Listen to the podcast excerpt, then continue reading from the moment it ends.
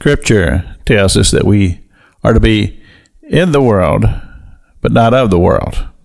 And uh, I'm reminded of the old hymn that says, This world is not my home. I'm just uh, passing through. Well, this brings me to the conclusion of the thought from yesterday's broadcast, where we find that our brother Peter, in the third chapter of Second Peter, says, What manner of person should we be? What should our conversation be? Knowing that these are the last days, that we are very possibly very close to the coming of the Lord. And not only that, the reality that life is short and also not promised from one day to the next. So, simply saying this that in a moment we could be standing in the presence of the Lord, knowing that what manner of life should we live and how should we conduct ourselves as we live here on this earth. And I said yesterday that always realizing that we're vulnerable and we're also, we need to realize that we are spiritual and that there is a predator out there who keeps trying to pull us away from the spiritual part of ourselves to walk in the carnal. And so, what manner of person should we be?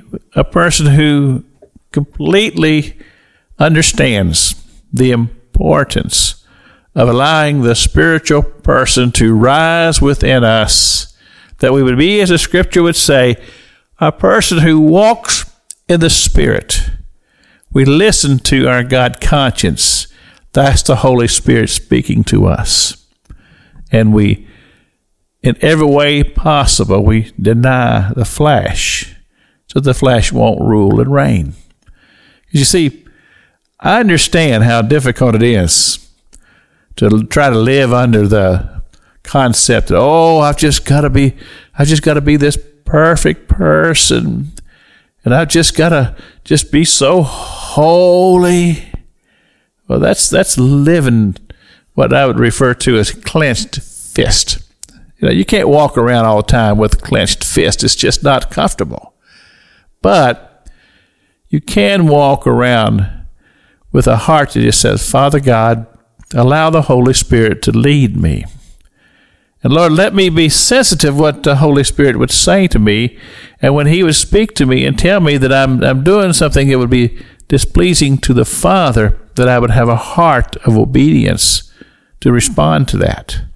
And not allow myself to, to lead what or leave what Jesus refers to as the, the narrow way. He says, remember he says there's a there's a broad way that leads or lead us to destruction, but there's also the narrow way which leads to eternal life. And that's the road we want to be on. But that's the road that is directed by the Holy Spirit. And so he said, Lord, allow me to be sensitive to the leading and the promptings and the wooings of the Holy Spirit of God. And that would be my desire. And that I would seek after the Lord, that God would bring to me the beautiful comforter that John talks about in his gospel. So, what manner of person should I be? A person who is uh, responsive to the Holy Spirit's leading and directing in my life. This is Pastor Jack King with the gospel on the radio broadcast.